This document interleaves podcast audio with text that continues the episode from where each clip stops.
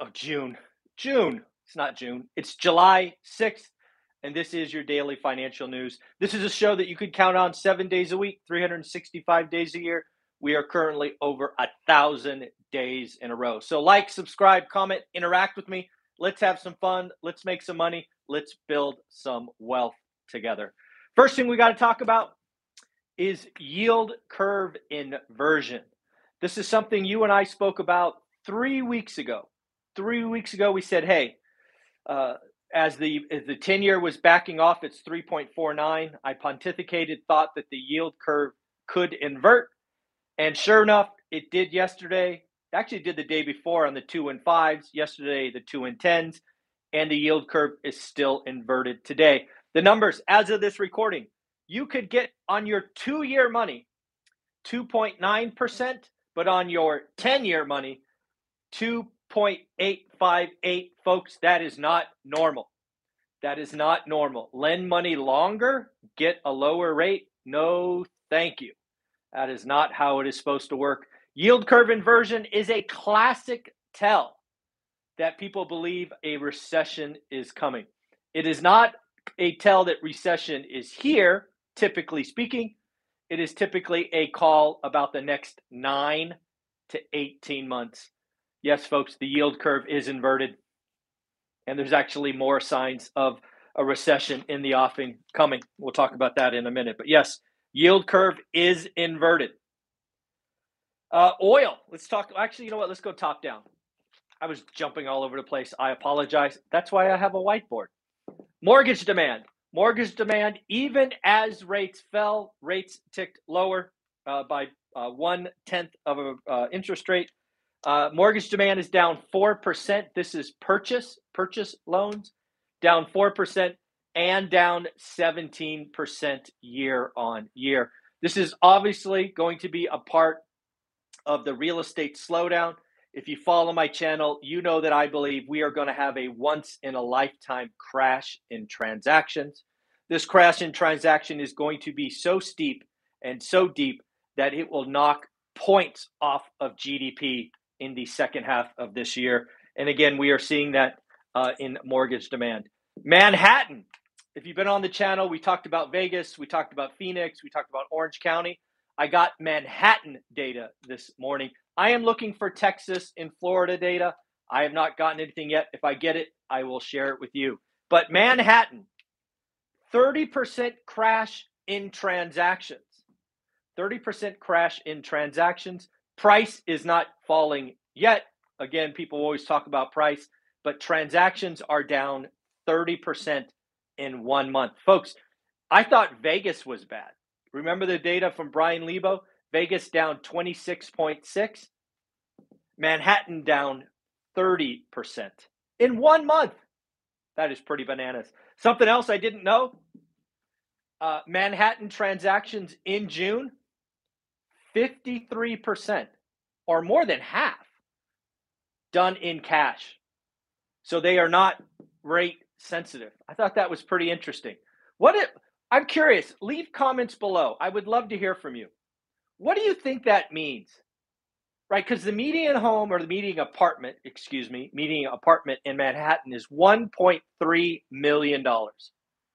Let's just assume it's a million bucks for you and I as friends if 53% of the people buying are ch- throwing down a million bucks, what do you think that means? To me, it means people are scared about the market, crypto, all of that. So they're choosing to take their cash, which is being eaten away in the bank, and throw it on a piece of real estate. I don't know. I just that's a that's a 53%. That's a lot. That's certainly more than I thought. Even more, if you happen to be in the camp of 4 million and above, this again shocked me. Now, it didn't tell me how many transactions there were, so sometimes percentages are weird, but 99.6, yes folks, 99.6 of transact percent of transactions above 4 million were cash. Now, I wish I knew how many there were above 4 million but 99.6 might as well be 100. all apartments in Manhattan sold over 4 million were cash. No jumbo loans there. Yeah, I don't know. That just that doesn't feel like a good sign. Again, if you can't if you can't get a better return on your money and you throw it all down on a house, I'm not sure what that means, but doesn't feel good. Next, I don't know if you've heard about my feelings about Airbnb. I believe the short short term market got ahead of itself. I believe easy money, the easy button, arbitrage, all of this nonsense brought in a lot of Airbnb or short term rental investors. I believe a lot of folks that got late to the party, down selected, got B neighborhoods, you know, all of these things. And uh, I think a lot of Airbnb investors, short term rentals, don't have options, means they can't just turn around and make it a monthly rental because it would be an alligator. Well, don't know if you've heard of them, but if you're in that space, you probably have. Wander Jaunt is a company that was focused on short term rentals. They raised $26 million. They raised $26 million. Again, folks, money rained down on fools. They are now out of business. They shut down. Yes, I believe the Airbnb business is going to struggle. If you're like Anna Kelly, who is our normal Wednesday experts, you're going to be fine if you have, you know, oceanfront, waterfront kind of special properties. Certainly, if you bought them right with low fixed rate debt. But I think there's a lot of pain. And also, let's not forget cities like Atlanta and others are coming after Airbnb. It is not going to be the easy money that people believe, in my opinion. Next up, Ray Dalio. If you know there's two people on this channel I will read articles about. One is Ray Dalio, the other, of course, Warren Buffett. I don't know if you know this, but Ray Dalio runs the largest hedge fund, Bridgewater. This has been a, I was going to use a bad word, so I won't, because uh, kids might be watching, a yucky year for stock returns, right? I think the NASDAQ's down 20 some odd percent. Uh, some of your uh, high, uh, high growth, low profit companies are down 80%.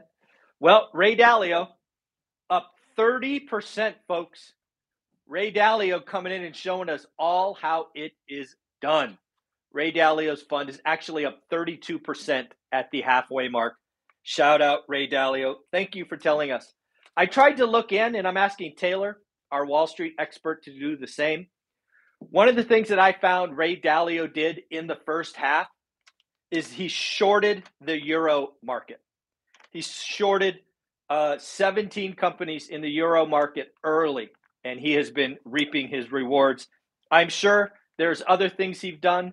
I've asked Taylor, our uh, normal Monday guest, to look into that so we can bring you those data. But yeah, up 30% in a market where most of us are down 20. That's an ass kicking right there. Good for him. Then, I don't know if you saw this, not only is the 10 year inverted, but now, as of yesterday, actually, I didn't check this morning, oil was under $100. We also have the euro trading at 20 year lows. And of course, we have yield curve inversion. There is a lot of stuff going on in the economy. We certainly seem to have Wall Street and the consumer on one side and the Fed on another. Yeah, this is going to get interesting, folks. So that's what I got for the list. What else do I have? Because I got I wrote down other things. Oh, Ford, right? We had Tesla numbers on Saturday, I believe. Uh, Ford came out and missed analyst expectations uh, on uh, sales and deliveries. HP Inc., right? The PC maker has been downgraded. This is something I'm like, no kidding, right? We heard from Micron talking about chips, phones, computers, and also PCs we have bought a lot of PCs the last two years, right? We got an extra one for home. There's just a whole cycle that we're not gonna not gonna have, so it makes total sense. I've been reading more and more articles about something I have believed for the last six months that we are going to have a worldwide recession. It will ripple through major economies like the US, the Eurozone, Canada, Japan, Korea, Australia, the UK, and likely more. This is not going to be a fun couple of years. It is clear that Wall Street doesn't believe the Fed. I'm going to really poke on that. I'm going to talk to Taylor today because July 4th was a holiday. We're going to talk to our 10 year Wall Street veteran here in a couple hours. I will ask him about that. Morgan Stanley is coming out with a lower S&P projection. They believe the S&P 500 might get all the way down to 3,000. That's an ouch. Uh, if you if you happen to remember my conversations from our Sunday expert Dan, I might go shopping at 3,100 for some great companies with real earnings and some moats. But that is the only time I will. Uh, I might I might be buying stocks this year, folks. How crazy is that? I haven't bought a stock stocks in 15 years. Marc Andreessen uh, from uh, Andreessen Horowitz, I believe, uh, he is out saying that remote work will cause an earthquake in where people live. What I think Marc is saying in that long article is basically the Silicon Valley, where I live, better wake up because remote work, you don't need to live in a $1.5 million 50 year old home with no upgrades. You can live anywhere. And oh, by the way, this is not only in the US. I believe when you talk remote work, does it matter if you live in Texas or Costa Rica? As long as the language is English and spoken well, does it really matter where you live? I think this work from home anywhere will have years of ramifications. And again, for a lot of companies, overhead, employees, are in our salaries are the largest expense. Think about it. If you can hire one person in Texas or four people in Costa Rica, when does that exchange become interesting?